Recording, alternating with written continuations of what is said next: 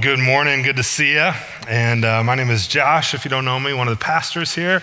And welcome to all of you who are online joining us today. Glad you can be with us. And uh, I got to tell you, I got to go up yesterday, spend the day with them at Man Camp.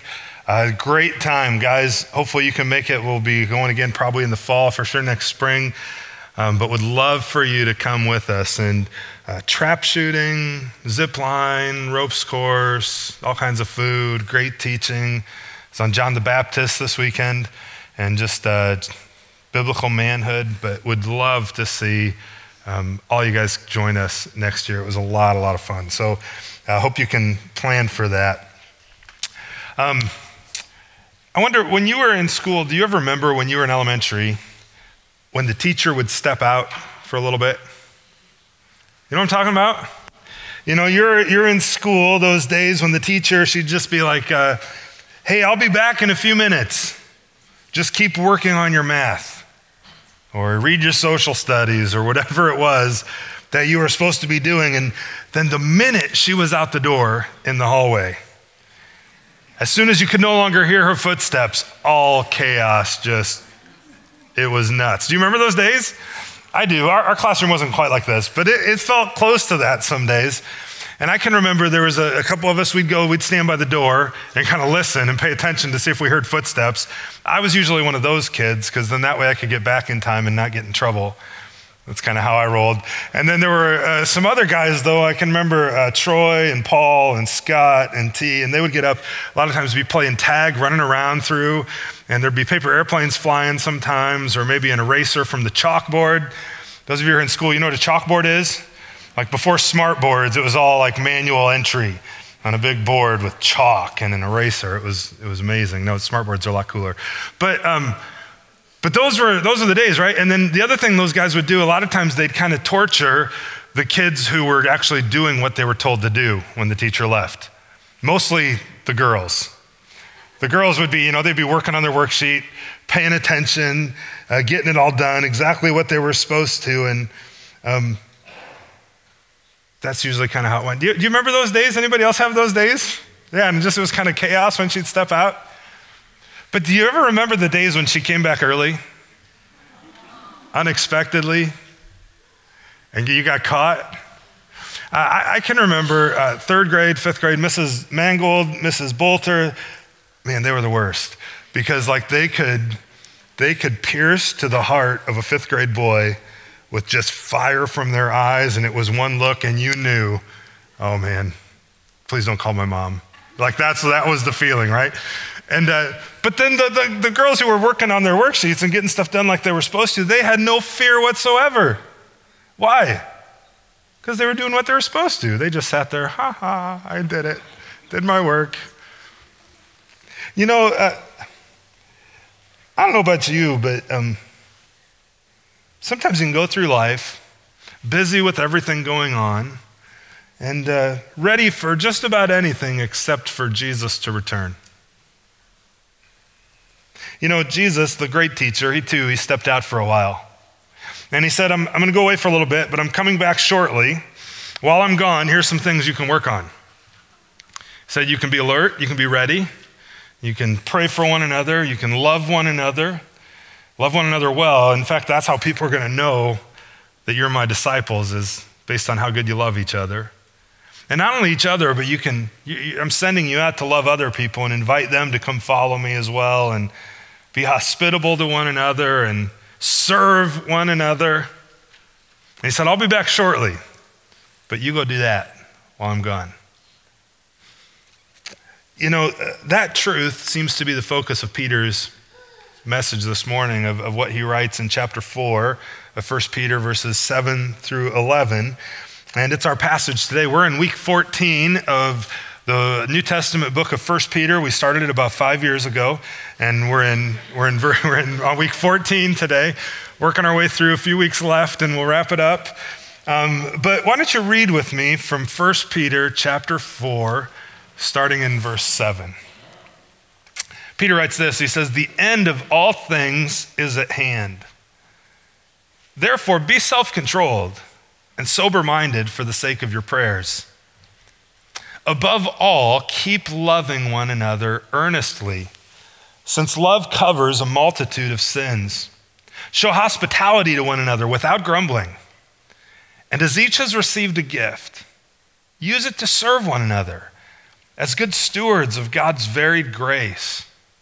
Whoever speaks is one who speaks oracles of God. Whoever serves is one who serves by the strength that God supplies in order that in everything God may be glorified through Jesus Christ. To him belong glory and dominion forever and ever. Amen. With that, let's pray, then we're going to unpack these verses together today. Father, thank you for Jesus. Thank you, Jesus, that it's true. To you belong glory and dominion forever and ever. And uh, if not for you, Jesus, uh, we wouldn't be here. Thank you for your grace, your love towards us. And thanks for the instructions you left us of, of how to live our lives, how to love one another, and to live so that we're ready for your return. Holy Spirit, would you uh, work through me and uh, even teach me as I teach your word today, that we might leave changed and uh, more like Jesus, more attentive, more ready uh, with the things that you've called us to do. Thanks for Jesus. We pray all of this through him. Amen. Well, uh, Peter's message this morning is really, he says, the end of all things is at hand. You know what he's saying? He's saying Jesus is coming. He is. He's coming. The teacher's coming back. And I hope you're ready. He is coming. In fact, Jesus said, said this in John chapter 14. He said, uh, verse 3 If I go prepare a place for you, I will come again and will take you to myself, that where I am, you may be also. And you know, Jesus keeps all his promises, and he's going to keep this one. And he will be returning. He, he came once at his birth, and uh, that was the day of salvation, and he offered salvation to anyone who would believe upon him. And one day he's, he's coming again, and on that day, then judgment also will come with him. But uh, the details of all of that, not really clear. I mean, in terms of exactly how it'll happen, exactly when it'll happen, exactly where, uh, some of that's a bit of a mystery. You okay with that?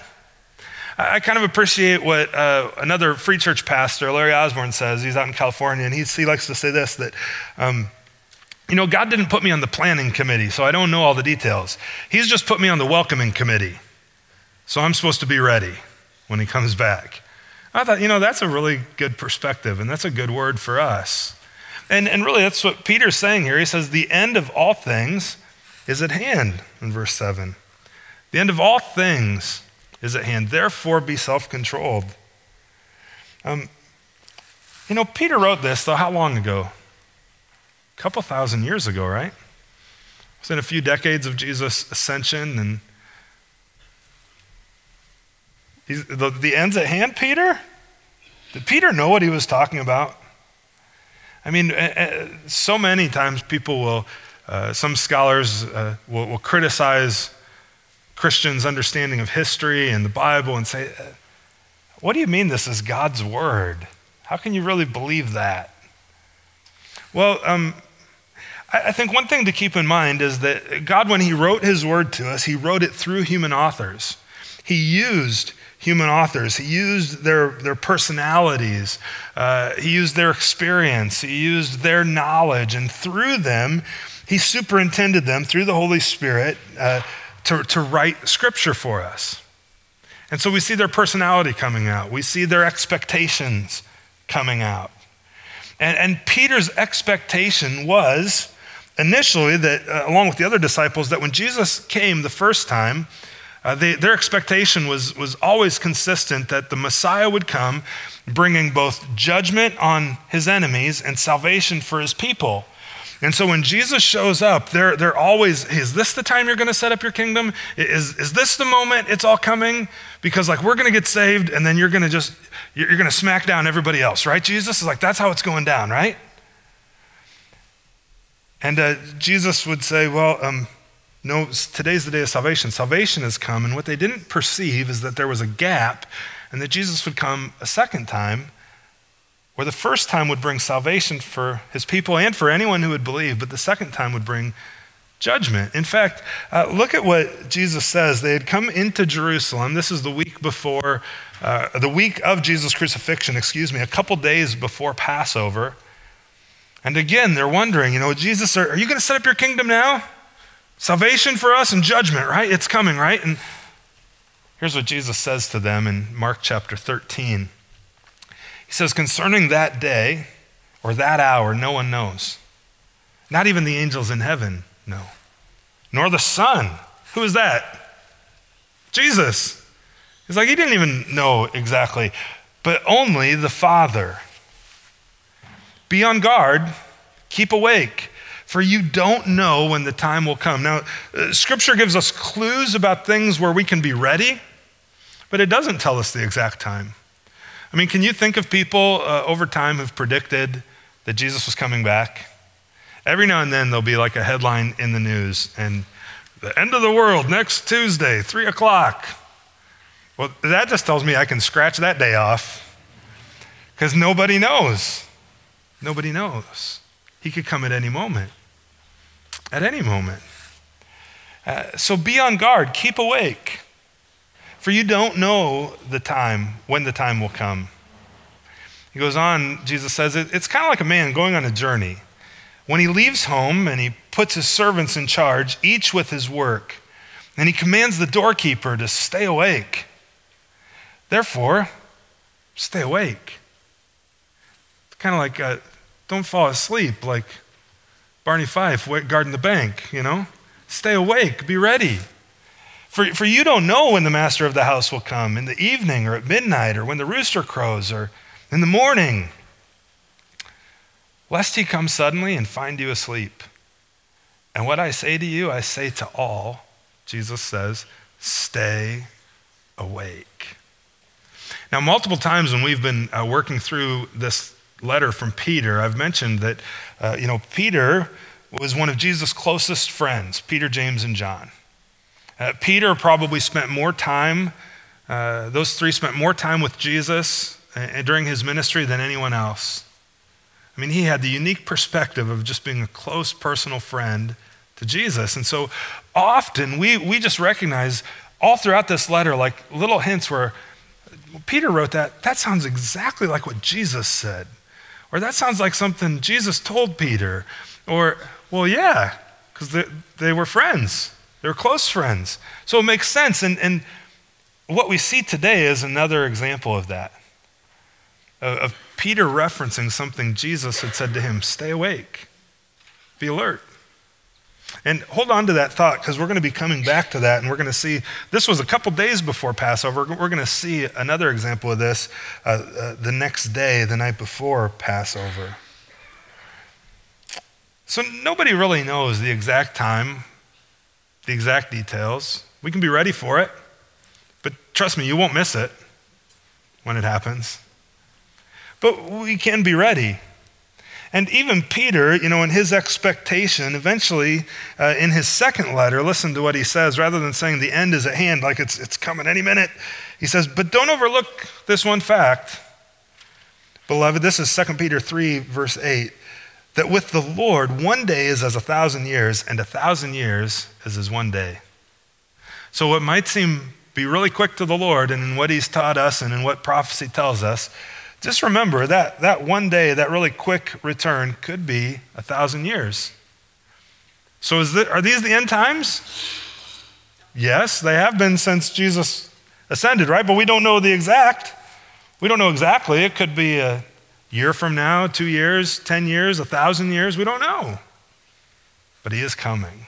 He is coming.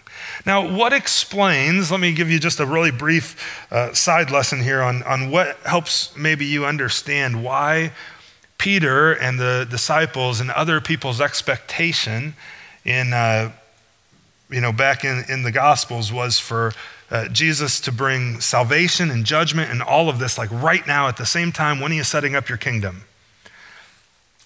Well, when the prophets would have something revealed to them, I think this is maybe a helpful way to understand it, is they would have seen it like in a, a two dimensional view. So imagine uh, you have just a, a, beautiful picture of some scenic view, and there's mountains out and, and, trees, and you can see off into the distance, and it's just gorgeous. And, and what you're seeing is um, the, the picture you see is an exact representation of what's going to happen. In a sense, when, when, God revealed things to the prophets, I think, uh, in a sense, this is kind of how He showed it to them. But one thing you can't tell from a two dimensional image you can see there's all these different mountain peaks, but you can't really tell the depth or the gap between them. And uh, theologians will call this the telescoping of prophecy. So a prophet would see into the future, God would give them a vision of the Messiah coming, like Isaiah, for example. And Isaiah would speak of him coming and bringing salvation to everyone. And then in the next breath, would talk about uh, him bringing also judgment on people for their sin. And Isaiah didn't see it incorrectly or, or write it down incorrectly. He just didn't have a full perspective of some of those gaps between the mountain peaks that he saw. Does that make sense? And so it's called telescoping of prophecy because uh, just like a telescope uh, would, would, would kind of collapse and expand on itself, so that two dimensional image, there was some gaps in between. And I think that's the best way I can describe it. And so for, for Peter, his expectation initially and the other disciples was based on that prophecy of Isaiah. And if you just read it at face value, you, you would see that too, right? The Messiah is coming, and when he comes, salvation for his people, judgment on his enemies, new world, new kingdom, new earth. It's going to be awesome. He saw it correctly, but we have the perspective to say, okay, there's actually some gap between some of these things taking place. It telescopes out. And that's why there's sometimes some discrepancies, and you go, How can he say he's coming back like right away and it's been 2,000 years? Well, that's why. That's why. But what I can tell you two things Jesus is coming, and we're at least 2,000 years closer to it than Peter was. So, so it could be any time. Be great if it's next Tuesday. I'd take that. Well, uh, Peter says Jesus is coming, and then he continues here in verse 7 and tells us to be alert. Friends, Jesus is coming, so be alert. Be ready, live ready, is what he's saying. Here's how uh, he words it He says, Therefore, be self controlled, sober minded for the sake of your prayers. Self control, uh, fruit of the Spirit, right? Uh, sober minded, thinking clearly and thinking rightly.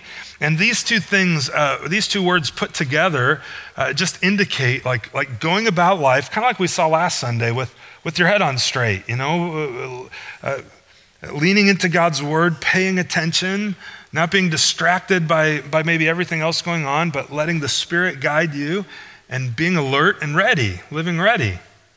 You could live this way with the newspaper open, paying attention to what's going on, or you could do this in your home, paying attention to what's going on, or in your life group, or at work, or whatever that is. And notice he tells us to do this because the end of all things is at hand. Therefore, Jesus could be back any moment. Be self controlled and sober minded. Be alert. Why? For the sake of your prayers. The NIV says, so that you can pray. And it's not necessarily like so you're able to pray, but so you can pray more effectively, right? I mean, think about your family, your life group, some of your friends, maybe things going on at work. If you're paying attention to those people and those events, rather than just kind of praying, uh, Lord, I pray you bless Sally and give her a good day. If you're paying attention, you're alert, you're sober minded, you can say, Lord, um, Sally's just had a rough week. Something's off. I don't know. She just seems to be having a hard hard week, would you uh, show her grace today? Be alert, be sober minded for the sake of your prayers so that you can pray more effectively for people, for one another, in your group. And, and that, that's for individuals, that's for the world, that's for our community, you name it. Now, um, Paul connects these ideas as well of, of praying and being alert. Uh, he, he says in Ephesians, for example, chapter 6, verse 18, to pray at all times in the Spirit with all prayer and supplication. To that end, he says, keep alert with all perseverance, making supplication for all the saints. Now, when Paul here, he says it to the Thessalonians as well, praying at all times, be continually praying. He's not saying like you've got to be a monk and go sit in a closet and like cover your head and say all the right words in the right way, right? He's just saying, like, keep that, keep that conversation going all the time with God. I mean, you know, that's, that's so amazing. We can pray at any time, in any place. You know, there's even times when I'm preaching or I'm about to say something like, in the back of my head, I'm, I'm praying, Lord, let this come out right and let me not sound like a fool or hurt someone, but, but Holy Spirit, you do this. You, you can do that even, you know, you get in the car, Lord, help me as I go. You can pray with somebody on the spot, either just internally yourself or just for them out loud. Pray continually. Be alert, be sober minded. Why? So that you can pray, pray more effectively. Um, you know, I, I mentioned earlier, we've often seen Peter mention something that he would have probably heard Jesus himself say. And this verse, especially, is no exception. In fact, uh, we already read from two days before Passover in Mark. Well, uh, the day before Passover, the day before Jesus' crucifixion, in Matthew uh, chapter 26, Jesus and his disciples uh, head to a place called Gethsemane. And they go to Gethsemane, and uh, while they're there, Jesus tells them, He says, um, Guys, uh, I want you to sit here while I go pray. Just, just stay here for a moment while I go pray. And he, he goes a little farther, and Matthew tells us that he takes Peter and James and John along with him, kind of his three closest friends. And they go a little further away, and then with, with those three, we read that, that, that Jesus tells them, Guys, I'm, I'm, my, my heart is, I'm full of sorrow, full of anguish. Uh, I'm anxious, e- even to the point of death, Jesus says. And he confides this in his close friends. I wonder, it just makes me think on a little bit of a side note if you've ever uh, struggled with depression, with anxiety, with with any of those things, and you wonder, does, does Jesus really know what that feels like? Yeah, he totally does. He totally does. It said he, he struggled with it even to the point of death. Those are his own words. I'm sorrowful even to the point of death. Listen, he understands, he gets it, he loves you. He died on the cross for you would long for you to turn to him to bring those sorrows. Peter even tells us in the next chapter to cast all your anxieties, all your fears, all your cares on him because he cares for you. In chapter 5, verse 7. So know that he knows, he sees, and he cares. But also, I'd encourage you follow his example because notice what Jesus does. He's, he's a little further away from the 12, just with the close three. And what's he do? He tells them, he confides in them. Guys, uh, I'm struggling. I'm full of anguish, even to the point of death. Would you stay awake with me? That's what he says. You keep watch with me? And then uh, he goes over and he prays by himself a little while, and he had asked them to stay awake with him. And he comes back after an hour. And uh, when he comes back, he speaks directly to Peter. He came to the disciples, he came to those three, and he found them sleeping. And he said directly to Peter, So you couldn't stay awake with me for an hour? You couldn't, you couldn't keep watch for an hour. Then he goes on, he says in verse 41 Watch, Peter, watch and pray so that you don't enter into temptation. The spirit indeed is willing, but the flesh is weak. And Peter tells us the end is near. You know, we don't get we don't get recorded every single word of Jesus that he ever spoke, right? Or even maybe all the details in between the lines. In fact, John told us that if if, if books were be uh, were to be written, uh, it'd be impossible to write books that could contain everything that Jesus did. It'd be impossible. So I wonder, even as based on what Peter wrote here, if, if Jesus just said, guys, the end is near. You, you, Peter, you got to be sober minded. You, you, you got to have some self control. You got to stay awake and keep watch so that you can pray with me. It's exactly kind of what Peter says, isn't it? The end is near. Be self control. Pay attention. Well, this, in this case, this happens again. Jesus comes back, wakes him up a second time, and then Judas shows up and he's betrayed and ends up going to the cross and dying. But there's no doubt in my mind that, um, that Peter had this in mind as he wrote these verses. And he tells us to be alert. So that we can pray and pray effectively, especially for one another. Jesus is coming, the end is near, so be alert. And then these next three verses, he kind of outlines how we can and are to care for one another. Jesus is coming, so be alert. And in the meantime, while the teacher's away, here's what you're supposed to be about care for one another. Now, uh, Peter gives us uh, three examples specifically, and there's, there's more than this, of course, but uh, here's the three in this passage at least. First off, he tells us to love one another. Look at verse 8 with me. Uh, above all, Peter writes, keep loving one another earnestly, since love covers a multitude of sins. Peter seems to be uh, quoting or at least referencing Proverbs chapter 10, uh, verse 12, which reads Hatred stirs up strife, but love covers all offenses. Paul wrote in 1 Corinthians that, uh, you know, if I speak with the tongue of angels, I'm just like a noisy gong or a clanging cymbal if I don't have love. He, he just talks about all these gifts and he says the greatest of these is what? Love. What did Jesus say? How would people know we're his disciples? Know we're his family? If we love one another, by our love for each other. And Peter tells us here, while we see that day approaching, love one another earnestly, because love covers a multitude of sins.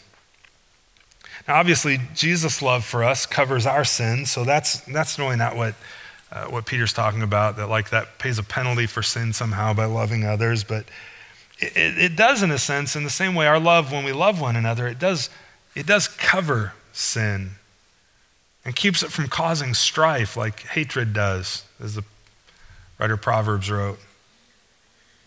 Um, where love abounds in the church, in a family, uh, small offenses, uh, sometimes even large offenses, they're just, they're readily overlooked and they're forgotten. Now, that's not to say that sin gets ignored or that it's covered up or just blown off, but it does mean that we forgive one another. And we say, you know what, I, I love you. Wish I hadn't said that, but I love you. I'm for you. I'm with you. And I can let that go because I love you more than that hurt. That's, that's easy to say, isn't it? That's really hard to do. But as, as God's people, we're called to love one another earnestly. And then on the flip side, though, when love is lacking, like every every word is viewed with suspicion, isn't it? Like if, you're, if you don't sense somebody really loves you, or if you wouldn't, wouldn't sense even from me as I teach, like that, that I teach these things out of love for you, you'd be suspicious. What's he really, what's he really getting at when he says that? What's he, what's he going after here? Every action gets liable to be misunderstood. All kinds of conflicts come about. But no, Peter says, love one another earnestly. And by the way, uh, when you think about loving one another, I have a question. Is it, is it easier or is it, is it more loving to love someone when it's easy or when it's hard? I think when it's hard. I mean, when, when things are going great and, and I like you and we're getting along well, it's, man, it's easy. It's just going about life loving you. No, no problem. But when there's some kind of conflict in the way, and then uh, I'm kind of kind of frustrated, doggone it. I don't, I don't want to love that person. I don't want to go to them. But then I read a verse like this, and I go, oh, really? Come on.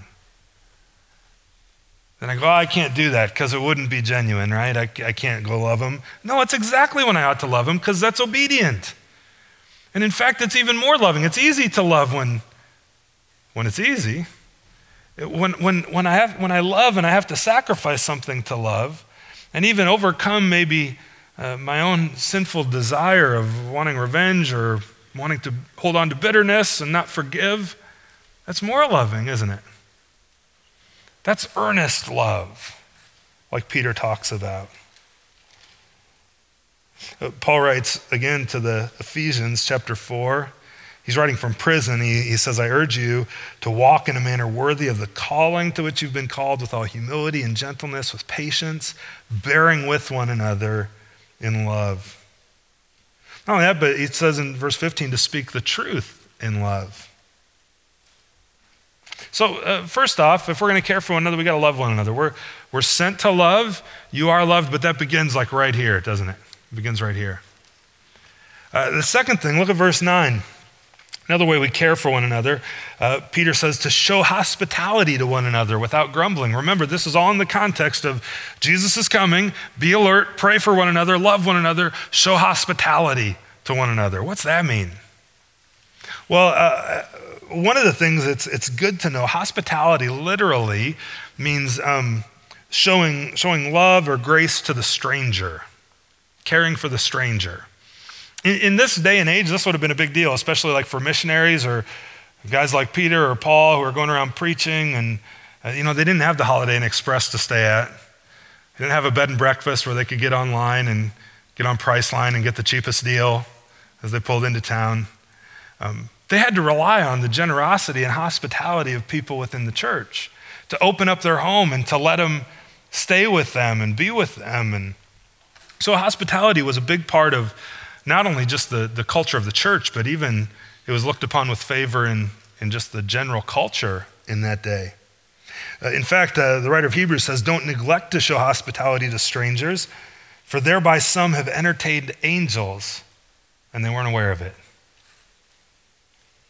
But what's curious here, though, is that Peter says not to show hospitality to the stranger, but to who? To one another, to each other, to open up your home to one another, to do life together. Now, uh, this could have been pretty sacrificial in that day and age. Do you know why? Remember, uh, Peter's writing to a group of people who are being persecuted for their faith, they're suffering. And if I'm going to open up my home to, because you didn't go to you didn't go to church, you got together as the church. You did it at someone's home. There wasn't a church building around to go to. And so if, if I'm opening up my home where people are coming to church, this small group, what's that do to me and my family? Big target on my house, right? Like that's where they meet, at his house. So that, that's pretty sacrificial to show hospitality to one another in that day. Not only that, but that's just essential um, to do life together, to be able to grow and to become exactly who God wants us to be. You know, uh, one problem uh, in the church as it's grown is that that sort of relationship, because we do, we all need friends, that sort of connection is harder and harder and harder to make in a big church. And when I say a big church, I don't mean a big church like ours, you know, of, of four, 400 plus people. I'm talking like a church of like 50 people. That's big church. Because in, in, in, Peter's day, like uh, th- these were groups of families that met together in a home as a church. And as soon as you get beyond a couple dozen people, it's really hard to really know each other, isn't it? And to really love one another and to really care and to really pray, like, like the illustration some people give, like we're like Legos, right? And you got so many connections. Some of you are big Legos, some of you are tiny Legos based on your personality. But once those connections are full, it's just like, that's all I got to give or receive right now. And uh, well, as the church grows, it's impossible for me to know everyone in the same way, for you to know everyone in the same way. So that's why we offer life groups, for you to get connected. Now, if you don't, if you don't get connected in a life group, you're not like less of a Christian. But uh, if you're not connecting some way, shape, or form with other people who can spur you along in friendship, uh, even following Jesus' example with Peter, James, and John, if you're not connecting, then you are living less of a fulfilling and joyful Christian life. You got to be known. You got to get connected, and life groups is a great, great place for that uh, to, to open up your home. I think I've told you, Hannah and I lead a life group just for uh, young married couples, and it's been a, it's been a blast. We've loved it. Um, many of you are involved in life groups, so that's just, it's a tool for you. And if that would be helpful for you, we'd love to get you connected some way, shape, or form in a life group where you could have some of those friends. But uh, show hospitality to one another, love one another, and do it without grumbling. Peter knows us, doesn't he? Sometimes I don't feel like anybody coming over tonight. I don't feel like opening up my home. A little bit of grumbling. But you know what? You ever found that Even if you have a little bit of a grumble in your spirit, that once you do it and you do it in obedience, those things kind of fade away. And then you can do it without grumbling. So sometimes if you're, if you're feeling that, the, the answer isn't just don't do it until you feel like it, it's do it, and then you may find you feel like it. But the, the third thing he tells us to love one another, to show hospitality to one another, and then in verse 10, to serve each other. As each has received a gift, use it to serve one another as good stewards of God's very grace. This word grace uh, in the Greek is the word uh, charis. And it's related very directly to this word in Greek, which is gift, which is uh, charisma, charisma. It's the, it's the outworking of this grace in, in people's lives. Paul talks about spiritual gifts, and so does Peter. In fact, there's five different lists, lists excuse me, of spiritual gifts in the New Testament. Do you know, if you're a Christian, if you've trusted Jesus Christ, guess what? Congratulations, you're gifted. You are gifted. Like you have a, unique spiritual gift, I think probably gifts plural, uh, that, that God has given you to build up the church. It might be encouragement, it might be prayer, it might be uh, not only just spiritual gifts, but even, even talents that God would use spiritually. Maybe you're gifted artistically or musically or even in just working with your hands and doing skillful work to, to bless people. Um, what are some of your spiritual gifts? What are some of your abilities? What are some of your talents that God's given you? Well, He's given you those to serve each other and to serve other people. And here's what's, here's what's crazy. Here's what happens is that as you use those, Jesus gets glory, other people get good, and guess what you get? Joy. You get joy. Uh, in fact, Peter goes on here. He says in verse 11, uh, that varied, you know, stewards of that varied grace. And then he, he says in the next verse, he says this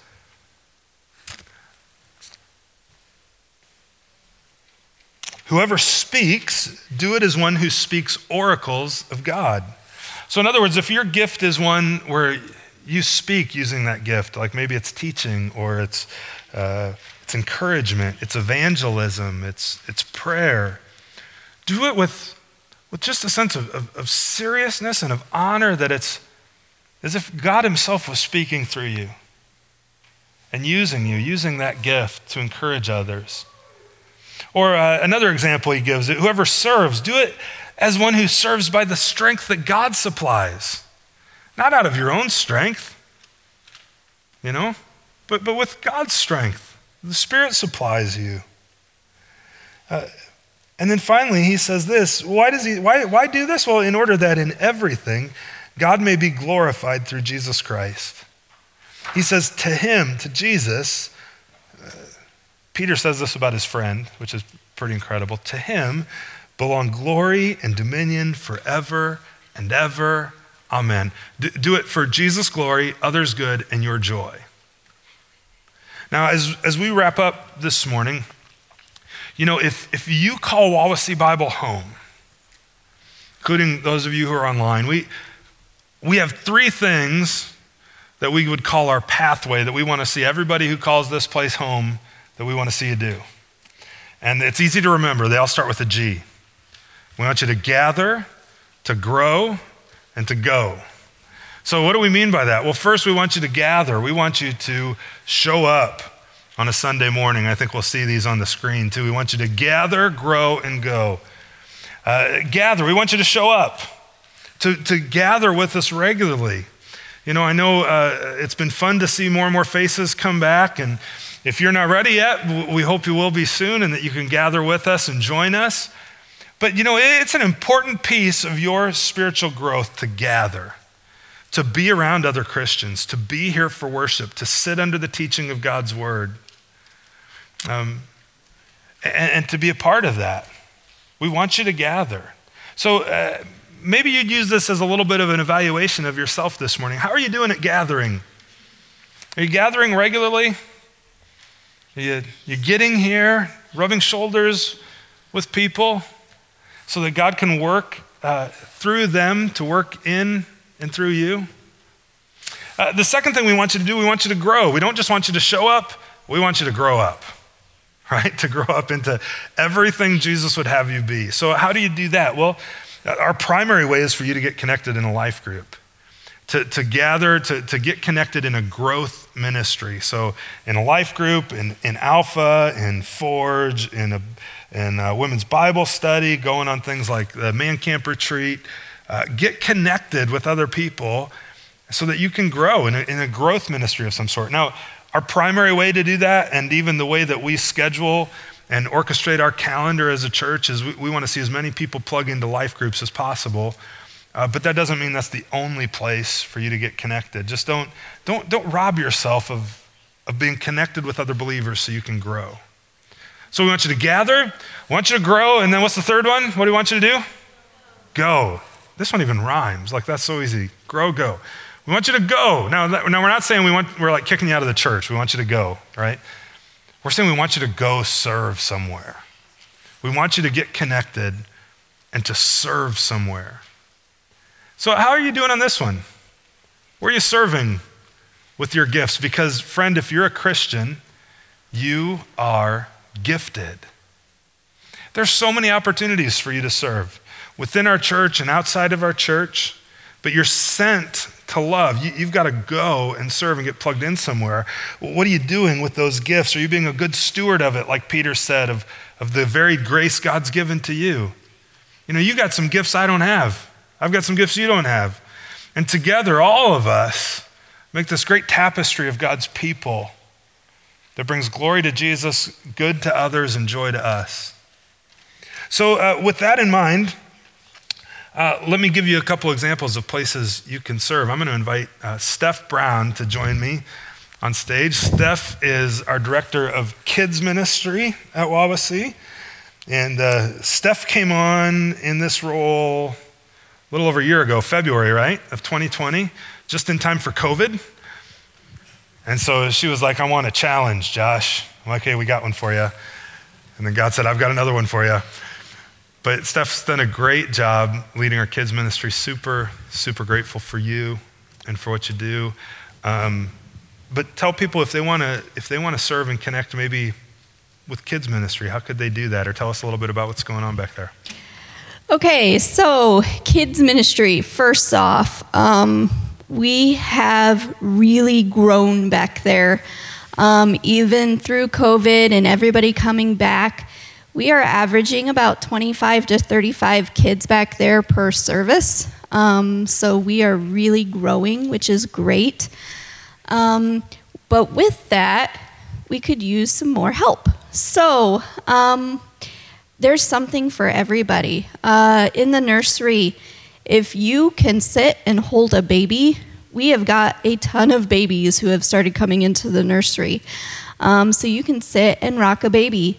Um, if you like to just welcome people um, as they're coming into the kids' wing, we have check in. Um, you're the first friendly face that people get to see on a Sunday morning back there. Um, so that could be something you could do. Um, we're also looking for pre K and K teachers. Uh, with that group, they're a fun group. They're full of energy. My um, son's part of that group. I can attest to that. and I have full Stephanie and Felicia and Ava down here. They help with that group. They're down. They're shaking their heads. They're fun though. Um, you get to teach them. You get to play with the brand new toys in that awesome room. Um, so that's somewhere you could plug in. I'm also looking for some small group teachers for grades one and two and grades three and four. So if you just want to get to know kids, build a relationship with them, um, and just kind of talk about the lesson for that day, that'd be a great place for you to plug in as well. Yeah, and so there, there are, to encourage you, there are a lot of you serving in different places already, but there's also uh, room for more, and we'd love for you to be a part of that. In fact, uh, the goal with kids ministry, if we could get about uh, anywhere from 15 to 18 more people between nursery and kids, uh, we would have enough where everybody would serve one service per month. So you could serve the first service, attend to the second one, attend to the first one, serve the second one. And that's kind of the idea that if you're serving back there, you attend one of the services, gather, right? gather, grow, go, that, that you're still gathering with us on one of those two services, and then you can serve in the other one. And uh, so if they want to get connected, Steph, they can find you after the service today. Yes, I will be. I'm normally floating around in the kids' wing right in the check in area. Uh, flag me down, and we can talk more. Yeah, that'd be awesome. Thanks, Steph. We're thankful for you. Um, also, if you're interested in serving, but you're like, ah, I don't know about kids ministry, um, there's so many other opportunities. In fact, if you go, get online, go to Wawasee Bible backslash, wawaseebible.com backslash go.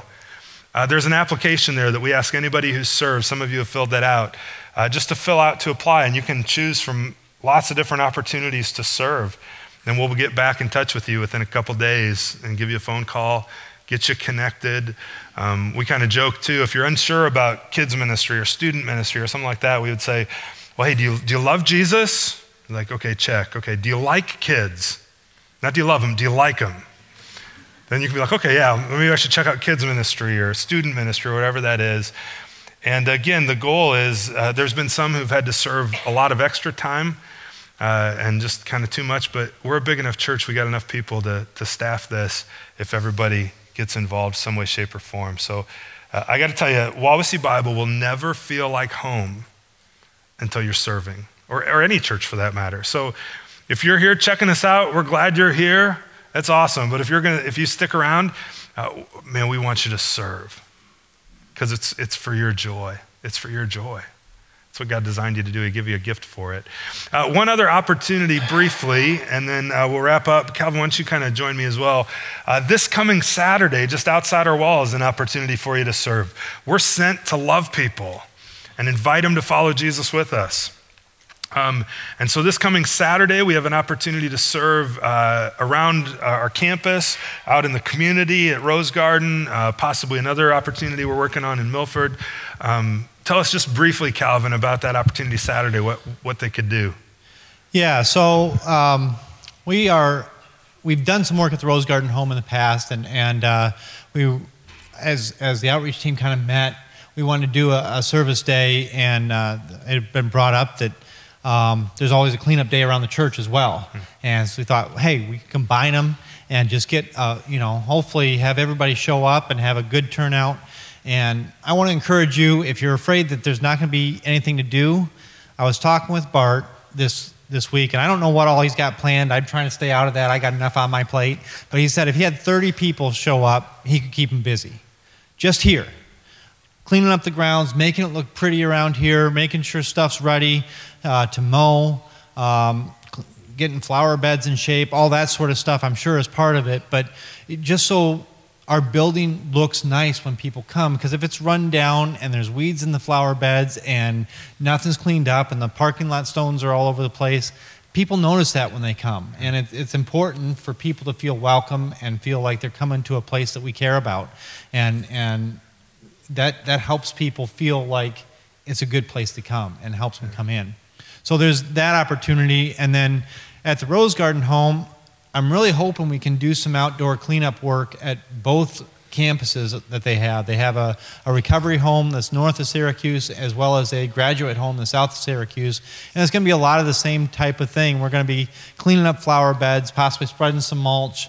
Um, there's some um, just downed uh, limbs and trees that will probably pull together, make a fire, um, all sorts of stuff that's outside uh, to do, and just clean it up and make that space beautiful for those women who are trying to get their lives back together and, uh, and turn a corner and, and have them be in a place they can be proud of. And I could keep 20 people busy there pretty easily.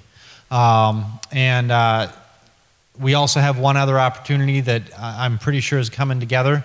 Um, I'm not 100% sure, so I'm not going to share the details, but uh, it's going to be the same type of thing outdoor work, cleaning up, yard, yard work type stuff. So that's the kind of tools that you would need to bring. I also want to encourage you if, if you say, oh, I just can't do the outside work, we could use people taking pictures, helping to serve drinks, just being there for conversation. Because here's one of the things at our last church, we did a lot of this type of, of outreach stuff. And um, I always got more out of it. Built relationships with other people that I went to church with and didn't know mm-hmm. well. Or just um, what I found too is we don't go out in our own power, in our own, you know, just doing nice things.